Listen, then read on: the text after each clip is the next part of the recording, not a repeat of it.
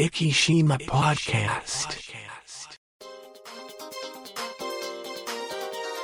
この番組は、イキのちょっとしたニュースを Facebook 上でお伝えしております。イキ島 Facebook ページの管理集団、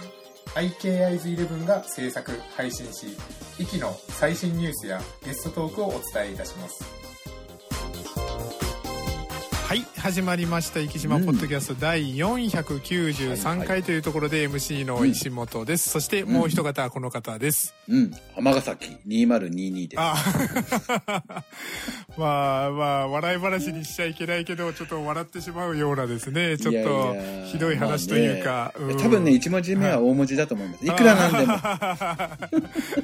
もう、あの、まあ、あの、お気づきの方もいらっしゃるという、まあ、尼崎の USB 紛失っていうところで、まあ、うんあの、再々委託先だったとかですね、なんかそういう風なところでも、ちょっといろいろ出てますけど、まあ、なんだろう、パスワードのあれがこう、はい。みんなね、あれ、桁数が分かるだけでも、全然アルゴリズムっていうかそうですね。ね、検索が変わってきますからね。例えばその iPhone とかもそうですけども例えば4桁6桁だとしてもそのうん。5回までしか間違えれないとか10回までしか間違えれないとかですね、そういうものだったらまだあのなんとかですね。いいんでしょうけどね。はいまあでも尼崎2020 2022だったらですねあの一発で当てられる可能性もありますけどいくらなんでもそれはないでしょう。いくら13桁というね、はいはい。えー英数組み合わせで毎年変えてますまあそうですね。だから上がった。2012か2022尼崎かもしああれな。ないるほど。その可能性もありますね。というですね。まあちょっとまあよく生き死の皆さんも多分慌ててあのパスワードを変えたかもしれない。あの8桁から13桁にしようとかなったかもしれない。ですね、そうそうそう。あのセキュリティのよくですね言うのは一番のセキュリティホールはあのうん。人間だってですね、よく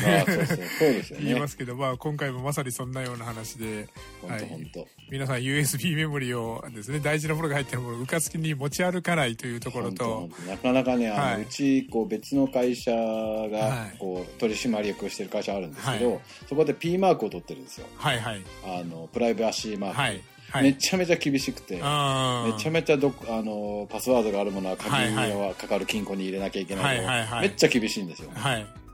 それからすると、なかなか USB を持ち出すなんてもうとんでもない話。そうですよね。はい。だからまあ今回のもあの本来のルーティンでは多分持ち歩いちゃいけないというかもう消しとかなきゃいけない、うん。とっていうところだったんだと思うんですけどね、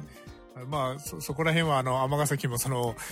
まず最初の委託先をちょっとまあちょっと訴訟でとかいう話も出てますけどね、まあそれは当然かなとですね。勝手にあの再委託してたみたいだからですね、まあまあそうですね、はい。まあどういう経緯かちょっと何とも言えないですけどね。ただそういう時に限ってなくしたりとかするんですよね。そうですね。はい。というところで、えっ、と、まあ、今日はですね、あの、この収録前にも言ってたんですけども、うん。まあ、ちょっとニュースが今週はですね、ちょっと非常に厳しいので、さあ、どんな話をしようかなっていう。ダベリの回になる。はい。というところで、まあ、早速トークテーマに行こうと思うんですけども、まあ、うん。実を言うとこのトークテーマをですね、用意した月曜の午前中の時点では、あ、もう今日梅雨明けちゃうかなと思ってたので、うんうんうんうん。もうっていうようなですね、トークテーマにしたんですけども、まあなるほど、ギリギリ北部九州はまだ梅雨が明けずと、ああそうですね、はい。関東と関東とかね南部とかはい。上げたみたいですもんね、そうですね。もう、もしかしたら、あの、これが、あの、配信されてる頃には開けましたよとかですね。うん。あの、FM で流れてる頃には開けしましたよっていうよう。ただ、それにしてもまだ6月だからですね。いや本当ですよ。水はい。どうする、今日うちの息子から、はい。大学生の息子から、はい。水大丈夫？みたいなメッセージが来たって妻の方に言ってるんですけど、なるほど。はい。もう水を心配するようになった。ら一人前になったのお前って爆笑したんですけど、今度は、あの、来年のですね、夏になったら、あの、春ぐらいになったら、あの、米どうするとかいう話になってくる っていうのもあのまあ最速の梅雨明けっていうのが7月の1日か3日かなんかそれぐらいだったと思うんですけど、その年は1994年あの平成の大大渇水と言われたですね、はいはい。あの水の制限、えっと、僕は中あの中3か高1ぐらいだったと思いますけどその時でね。その翌年があのタイ米ブレンド米であですね。あの米ね。平成の米騒動と言われたそうだったね。はい。あね。あの年だったので。あれでもなんか火山の噴火の影響だったそうですね、あの、ピピナトゥボ火山でしたよね。ねあの、インドネシアかなんかのですね。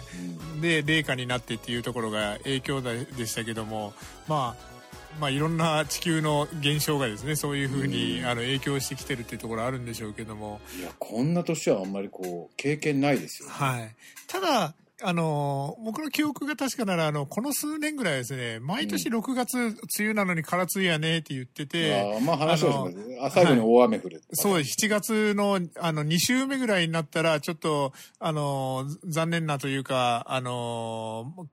各地どこかでなんか大洪水が起きたりとかですね、それぐらいあの線状降水帯ってやつでものすごく降ったりとか、なのでなんか水と水のことに関してはなんかまだ楽観的に考えてても良さそうな気がするけど、でも、水害っていうのが怖いなと思いながらね。そうですね。なかなかね、はい、ちょっとずつ長く降ってくれれば一番いいね。そうなんですよね。もうまさにあの、日本の梅雨っていうような感じでですね、うん、まあ、年に一回ちょっと嫌なシーズンではあるけど、うん、あの、乗り越えなきゃいけないっていうような感じですけどね。まあ、それはそれでやっぱり日本をこう作ってきたんでしょうけどね。はい、そうですね。はい。だから、四季、そしてあの、梅雨っていうところですね。そこら辺っていうのがもう、移りゆくっていう感じはもうないですもんね。季節が移りゆくですね。もう。季節をあんまり感じなくなってきましたよね。はい。よく言うのが、あの、季節が大雑把になったというかですね。なんか。なるほど、なるほど。はい。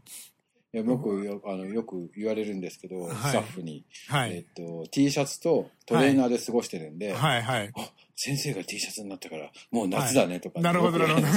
冬もうあのトレーナーだったから冬が来るっていう、衣替えで。そうそう。もう夏と冬しかないって言われる、なるほど。ああ、春秋がないわけですね。はい。そういえば、福山先生の動物病院といえば、もう、うん、あの、ニュースがないので、あの、どんどん脱線していきますけど、うん、あの、コムスはいはいはい、あの、後ろにあの QR コードがついてるところをお見かけして、はい。あの、あ、あれいいなと思いながらなるほど。あれはですね、はい、プリントパックさんですぐに印刷はい。昨日ちょっと挑戦したのの、ファミマからですね、はいはい、あの、あの QR コードカメラで撮ったら、あの、認識するかなと思ったけど、ちょっとファミマからは無理でした。でもあの、道深いる道路からは行けました。あ、なるほど。そうなんですね。すごい。すごいはい。ちょっとどこまで行けるか実験をちょっとしてみて、まあ、あの、スマホのカメラごとによるんでしょうけども、あの、A4、A4 ギリギリのサイズなんですけど、ね、iPhone SE だったら、あの、ギリギリ行けました。なるほど。道路の歩道から、あの、行けました。はい。というですね、まあそんな話もありながら、というところでトークテーマのもうというところなんですけど、まあ梅雨がもう明けちゃいそうだな、もう、もしかしたら配信の時には明けちゃったなかもしれないですけど、うん、それももう上半期が終わるっていうところ。本当ね。本当本当はい。あっというすよ。そうですね、もう。毎週毎ももう本当に日々がもうガンガン流れていく感じがします。はい。いやちょ、あの、まあ、終わったから言うんですけども、えっ、ー、と、コロナ禍でなかなかなかった、あの、まあ、病院の、あの、まあ、よく言う監査というやつですね。はいはいはい。はい。まあ、いろんな監査があるんですけど、その中で、あの、ちょっと、恐ろしい監査が、あの、うん、先週ですね、先週木曜日だったんですけども。うん、厚生省関係か、じゃあ。そうです、そうです。で、それで、あの、まあ、ちょっと、この4年間コロナ禍、あの2年間来てなくて、大体2年から3年に1回なので、はいはい、あの、コロナの最初の年ぐらいに来るかなと思ってたらコロナになって2年間中止になったので、丸4年間来てなかったんですよね。なるほど。もう、それはそれはですね、この1ヶ月もう気をもんだもんです。チェック項目は別に増えるわけじゃないんですよね。ないんですけども、あの、私が、あの、ちょっと立場がいろいろ、この、あの、2年で変わったもんですから、この、あの、4年間来てなかったっていうのがですね、もう、この、あの、私、立場が変わったもんで、ちょっと怖くて怖くてというところだったんですけども、終わってみたら本当に、はい。なかなか、業務停止とかないでしょ、そうですね。終わってみればもうこれで終わりっていうようなですね、そんな感じで済んだので、よかったなと、はい。という、もうという話で 大変でした。はい。で、モード言えば、あのー、もうどんどん脱線してきますけど、今年、うん、あのー、カタールワールドカップがサッカーあるんですけども、あれが10、うん、あのー、普通はちょうどこのぐらいの時期にワールドカップって行われるんですよね。ね。6月中旬から7月の中旬にかけて1ヶ月というところなんですけども、うんうん、あの、今回の開催地カタール、もう、そうな、夏にやってる場合じゃないというところで、うん、死人が出るそうです。11月の中旬から12月の中旬という形で今年はワールドカップがあるんですけども、それによって、ヨーロッパはシーズン夏から始まって春、春夏で終わってしまう。だから、途中で中断を今回ヨーロッパ初めてらしいですけど、すると。そうなんですね。はい。で、日本に関しては、あの、シーズンを前倒しするっていう、だから、ただ、豪雪地帯もあるので、あんまり早くも始めれないっていうところで、なるほど、なるほど。2月下旬を2月中旬にちょっとずらして、それで、あとはもう中身をギュッとするっていうような、そんなシーズンになってるんですけど、なので、もうですね、あの、シーズンの半分、2月の中旬に始まったのに、もうシーズンが半分過ぎて、っていうようなところまで。折り返しに来てる。そうなんです。な、なのになかなかちょっと低調な状態が続いてるんですけど、はい。はい。ただですね、なんでこんな話をしたかと言いますとですね、はいはい、そんな中、えっと、 V・ファーレン長崎が、うん、あの、今6位にはいはい、あの、プレーオフ圏内ですね、6位につけてるんですけども、うん、その長崎のですね、スタジアムシティプロジェクトというのが、はい、昨日発表されまして、ちょっと日経新聞の、えーと、ニュースを読んでみようと思うんですけども、はいはい、長崎スタジアムシティ、福山雅治さんが情報発信。うんジャパネットホール、ジャパネットホールディングスは、えっ、ー、と、2024年9月の完成を目指す長崎市でのサッカースタジアムを中心にした複合施設計画、うん、長崎スタジアムシティプロジェクトのクリエイティブプロデューサーに歌手の福山雅治さんが就任したと発表した、同計画に関する PR や情報発信を担うという、うん、長崎出身の福山さんは長崎を自分をもっと一緒に面白がりませんかとコメントしたというところで、うん、はい。というところで、こちらですね、あの、ものすごいプロジェクトというところで、まあ、あの、規模模もそうなんですけども、この全国 CM ですね、な、あの、あの、この CM ですね、なんとあの、全国ネットで CM を打つみたいで、えっ、ー、と、6月26日日曜日で全国放送を開始というところで、ちょっと YouTube とかでもコマーシャル見たんですが、福山さんがもう全面的に押し出されて、長崎が面白くなるよっていうようなコマーシャルを、あの、ジャパネットが全国的に打ち出すというですね、はい。すごい、あの、なかなか自治体の一つの企画をですね、こんな全国ネットでコマーシャルすることなんてそうそうないよなっていうようなですね。うん、しかも長崎からですから、ね、そうですね。これはちょっと、やっぱり、あの、長崎県民としては注目していきたいなと思うようですね。うん、なんかね、いろいろかっこよく、ホテルとかもできるんですよね。そうですね。あのーベルカ長崎っていうですね、バスケットチーム、今あの、はいはいはい、3部リーグから来年2部リーグに上がるんですけど、来年というか来シーズンですね、2部リーグに上がるんですけども、その、えっ、ー、と、アリーナですね、体育館も一緒に、で、すごいね。で、敷地内にあの、フットサルクラ、あの、フットサルコートとかですね、あの、3-4-3のコートとかもあって、あの、そういうスポーツの、あの、中心になるかと思いきや、さっき福山先生もおっしゃったマンションができたりとか、あと、はい、ショッピングモールもできたりとかですね、そういうような形で、あの、なんかどっかのあの、ガンダムがいるところと似てますね。はい、ああ、そうですね、確かにそうですね、あの、あれよりもスポーツ系がちょっとあの、さらに、あの、色濃く出てるようなですね。そういうところですけども、まあ、あの、よう、そもそもよくあの、長崎駅のあんな近くに、あれだけの広大な土地が、ね、はい、あの、うん、眠ってたなっていうようなですね、まあ、もともと三菱さんの土地らしいですけども、まあ、そうですね。はい。それも含めて、この、長崎の、えっ、ー、と、N チームというですね、地域創生の支援スローガンというところなので、この、これからあと2年ちょっとですね、もう2年ちょっととか言ってたら、あの、ね、あんなこんながしてたら、もうっていうようなですね、うん、そんな感じになってくるのかなと思うんですけどまだ新幹線は完全開業してない、はい、そうですね。だから、本当はですね、あの、ジャパネットが一番新幹線に関してはやきもきしてる可能性はありますけどね。多分そうね。そういう狙いだったでしょうからね、はい、これね。はいというところで、ちょっといろんな盲にまつわる話をしてみたんですけども、福山先生が盲と思うようななんかこととかは。えー、なかなか盲っていうのはもう、はい、もうもう今日はもう、梅雨明けしかないですね。はい。まあ逆、はい。逆にあの、そこから逆算してのトークテーマっていうところも あるからですね。ただですね、福山先生、あの、はい、もうですね、なんとか、あの、ポッドキャストもあの、半分ぐらいまで来始め、したというところで、ちょっと今日はですね、あの、時間を稼いでとか言っちゃいけないですけど、ここまで稼いだら、あとはもう一個ですね、ちょっとネ,、ネタというか、あの、話したいことがありまして、はいはい。あのー、昨日ですね、はい、えー、昨日というか日曜日、6月26日日曜日ですけども、うん、あの、対馬の方で、国境マラソン in 対馬というものが開かれまして、はい。私としては、あの、コロナの直前2月の、えっ、ー、と、2年前の2月の3週に沖縄マラソンに行ったんですけども、それ以来2年4ヶ月ぶりのマラソン大会というところで、はい。東京マラソンフルマラソンですか？えっ、ー、と、ハーフマラソンです。ハーフマラソンはい。で、えっ、ー、と、ただですね、昨日、実を言うと、ローカルニュースでニュースになってました。対馬、えー、国境マラソン in 対馬。熱中症で3人搬送っていうね。っていうぐらいですね。そうでしょう。もう、暑かったでしょう。ちょっと想定外で、ずっとあのー、天気を見てたら雨予報だったんですよね。はいはい、なるほど。だから、ちょっと、雨の中での練習とかをしたりとか、そういうのをしてて、うん、雨対策を結構してたつもりだったんですけども、うん、まさかのですね、あの、30度超えのピーカンというですね、ねちょっと、はい、ちょっと想定外の事態で、あの、私、あの、人生初めてですね、ええ、あの、途中リタイアをするという。そうなんです。そんな過酷だった。はい、というのも、まあ、ちょっと順を追って説明していきますと、はいはい、あの、まあ、ちょっとですね、朝の時点で、まあ、あのー、頭が少し痛く、で、うん、ちょっと脱水傾向にあり、まあ、あのー、わかりやすく言えば二日酔いというやつなんですけど。いや、それダメだよ。で、それは、それは天気のせいじゃなくて自分のせい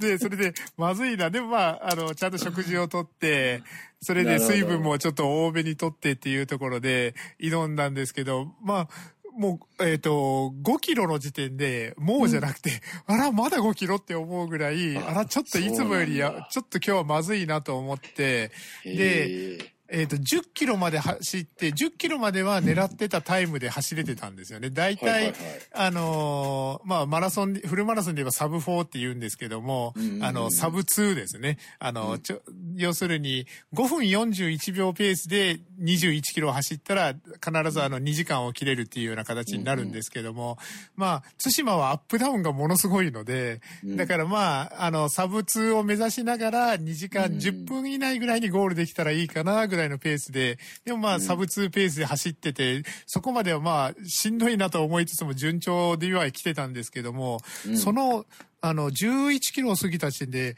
前の方でですね、人がバーンって倒れて、おうおう。頭からこう、なんか、ちょっと血を流しながらっていうところで、要するにもう完全に意識失ってバンって倒れたような状況で、で、それでもうちょっとその解放とか何人かで周りでしたりとかして、で、それであの救護車が来るまでちょっといたりとかしたんですけども、もうそれぐらいですね、もう時間を追うにつれてどんどんどんどん過酷な状況になっていて、各地で救急車の音が聞こえたりとかですね、わあ、これは、ね、はい、気をつけなきゃなと思ってたそっから3キロ先ぐらいから足がつり出して、はいはい、で、目がちょっとチカチカし始めて、あれ？これまずいなと思い出して、で、ちょっと給水所で止まって、給水所で水と、あの、ポカリをですね、ちょっと多めに飲んで、少し5分ぐらい休憩をして、ちょっと歩きながら回復しながら行こうと思ってたら、もう足がピクピク、痙攣が止まらなくなって、つる、もうどうにかし、ちょっとでも走ったらつるなっていうような状況がずっと続いてて、はい。で、それで走って、上り坂はもう結局ずっと歩いたんですよね。もうそれ時点でもタイムとか気にせず、もう最後まで歩いてでもゴールしようかなと思ってたら、下り坂のところでですね、歩いててももう足が完全につってしまって、そこで、あの、救護の人に、あの、エアサロンパスをしてもらって、ちょっとそこでも10分間ストレッチしながら休んでっていうところで、まあこれ、ちょっとそもそもあの、足切りが危なくなってきたなと思いながらも、もうちょっと歩いてみようと思って歩いたら、もう17キロ地点のところで、もう、うん、あの、まあ、足をですね、つま先を上げる筋肉、下ろす筋肉があるんですけど、普通、ふくらはぎのつま先を下げる筋肉がつって、あの、ちょっと小村返りっていうやつですね。そういうことが起こって、あの、苦しい時あるんですけど、このつま先を上げる方の反対側の筋肉まで同時につって、もう多分、疲労じゃなくて、やっぱり多分、あの、電解質以上ですね。そう、もう、なので、で、その、で、もう、あの、足を曲げることも伸ばすこともできなくて、もう座り込んでもがいてて、そしたら今度内ももの筋肉までつって、っていう。最悪なパターンもう、あの、立つことすらできないっていう状況になって、もう床で、あの、本当に、あの、もんどり打ってっていうような状況でですね。で、そしたらもう、救護の人がやってきて、もうどう考えても走れませんよねって言われて、あの、リタイアを勧められ、で、15分ぐらいしたらなんとか収まったので、ちょっと行こうかなと思ったら、あの、その、救護の車が来てしまって、それで、ああ、どうしようかな、もう、なんか歩いて行けそうな気もするけどなと思ったけど、もう、あの、救護の車呼んでしまったしなと思って、そこで、はい、リタイアしますと言って、あのー、100キロでもリタイアしたことなかったのに ついにリタイアをしてしまったというですね。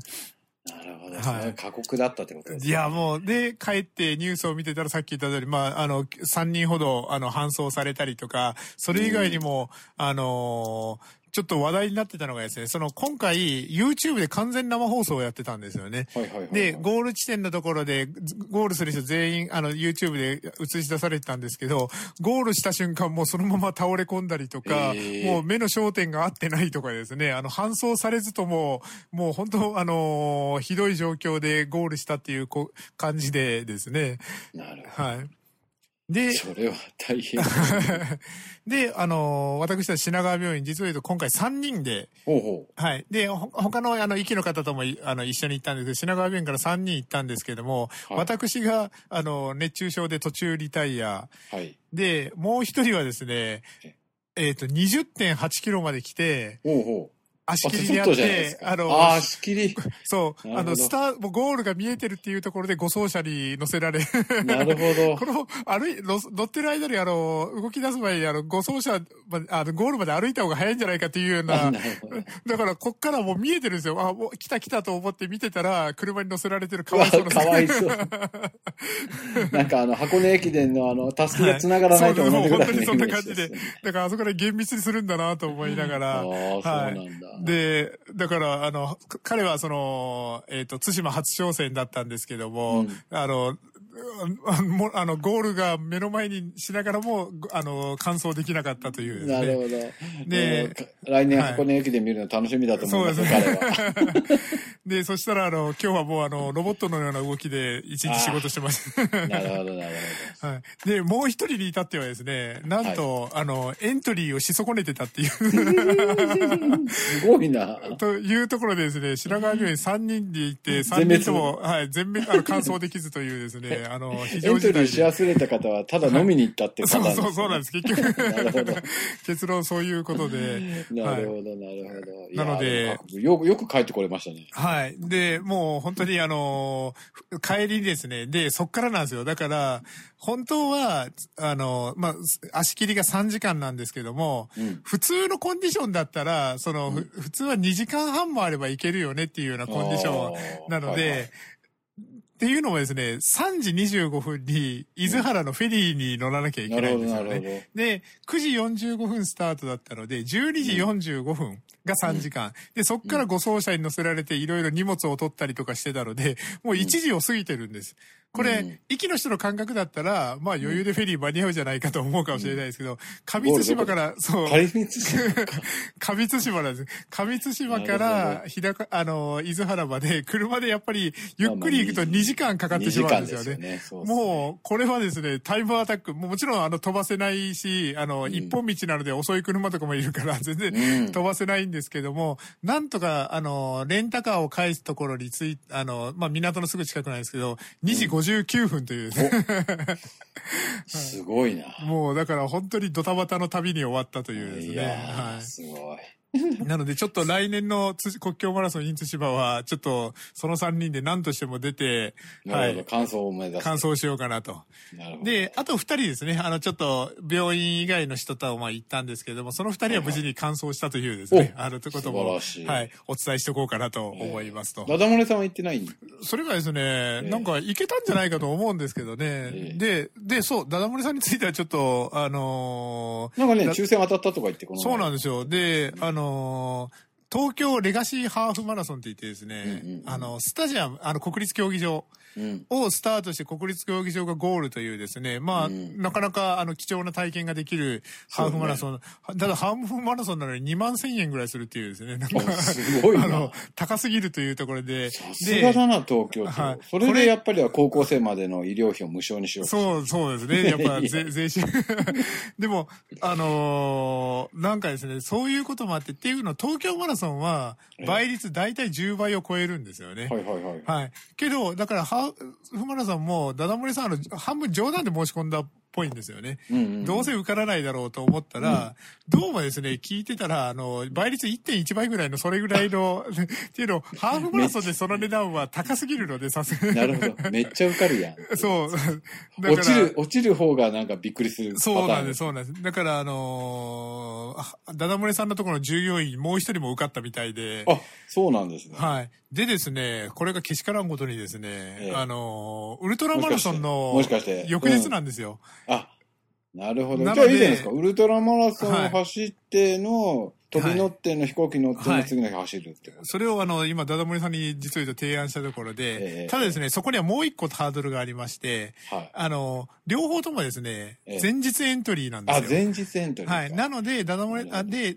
東京ハーフマラソンに関しては、3日前からエントリー開始なので、まあ人数も多いからですね。そうなんです。だから、ダダモレさんに、木曜日に東京に入って、金曜日の午前中にエントリーして、それから、そう、3時半ビーナスで郷の裏に戻ってきて、5時からエントリーっていうふうにして、で、ちょっと迷ったのがですね、だから5時45のフェリーだったら、あの、最悪、あの、9時の、あの、羽、あの、福岡空港発に間に合うので、はい、はい、はい。で、なので、それで東京に立ってというところで、そう考えたら、5時45分までにフェリーに乗らなきゃいけない。そう考えると、5時までにはやっぱゴールしたいかなって考えると、うん、はい。ご、もう100キロはちょっと免除してあげて50キロにしてあげようかなと思ってですね。いや、僕優しいなと思いながら。だから、あの、ダダモレさんは、あの、ウルトラマラソン50キロとレガシーハーフマラソン両方出場します。僕は断言しておきます。それやったらすごいよね。はい。もう、YouTube でずっと中継してほしいぐらい。そうですね。あの、もう、あの、なんか GoPro かなんか渡してからなんかずっと、あの、YouTube でですね、あの、生中継をしておいていただけたらなというところで、皆さん、あの、楽しみにしておいていただけたらと思いますので。というところですね、はいはい、あの、残り2分ちょっとになったところで、ようやくニュースの方に行こうと思うんですけども、あのダダモレさんといえば、この前のあの、中田秀俊さんのラジオにっていう話だったんですけども、6月26日、今週の、えっ、と、先週末の日曜日にですね、今度は、母屋酒造さんの、えっ、と、横山雄三さん、横山泰造さんですね、お二人が、あの、TDK ボイスズ from 日本物に出演されましたというところで、えっ、と、中田秀俊さんが母屋酒造を訪ねた模様をお送りしております。というところで、うん、こちら、あの、まだタイムフリーですね。で、うん、えっ、ー、と、ちょっと有料会員の方はですね、この JWAVE 日曜日12時、6月26日日曜日の、えっ、ー、と、12時に JWAVE を合わせていただくと、あの、タイムフリーでこの模様が聞け、僕はちょっと、ちょうどそのマラソンでバタバタしてた時だったから聞けなかったので、ちょっとこの後聞いてみようかなと思うんですけども、うん、あの、当時の横山雄三さん、雄三さんの音で専務取締役日本酒の当時を務める横山泰造さんにお話を伺った模様をお送りしておりますということなので、結構、あのー、ちょっとここにはあの内容が書いてあるので、もうこれ以上は言わないこうと思うんですけども、うん、まあ、チング夏上場の話とかですね、焼酎の話とかもされていますということですので、うん、で、それぞれ販売されているお店については、おもやすずへお問い合わせくださいとありますので、ぜひちょっとこの放送を聞いていただいて、で、おもやさんのホームページなんかも覗いていただけたらいいのかなと、はい、思っておりますというところで、なかなか息で、J-Wave で息の話があってですね、なかなか、はい。しかも、あの、先、先週のダダ漏れさんと、今あの、先週末の、あの、太蔵さんとですね、あの、はい。あの、もうちょっとよく知ってる人たちが J-Wave に出てくるなんていう、すごい。ね、僕らは、はい、あの、正直 J-Wave 世代なので、はい大学行ってる時に J-Wave がオープンし、あ開局して、はい、こんなおしゃれな FM 局があるのかって思いましたからね。はい。あの、この前ですね、初めて知ったんですけど、はい、J-Wave の番組の名前って共通点があるのを気づいてますか、福山先生？いやいやいや、気づく。あの、必ず日本語は一文字もないんです。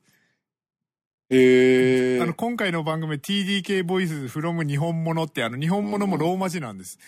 なるほど。っていうような感じで、すべての番組名がアルファベットでできてるっていうことで、はい。そんな、あの、ちょっと J-Wave プチ情報も混ぜつつですね、この辺でようやく時間が参りましたので、はい。もうと思っていただけたら幸いだなと思いながら。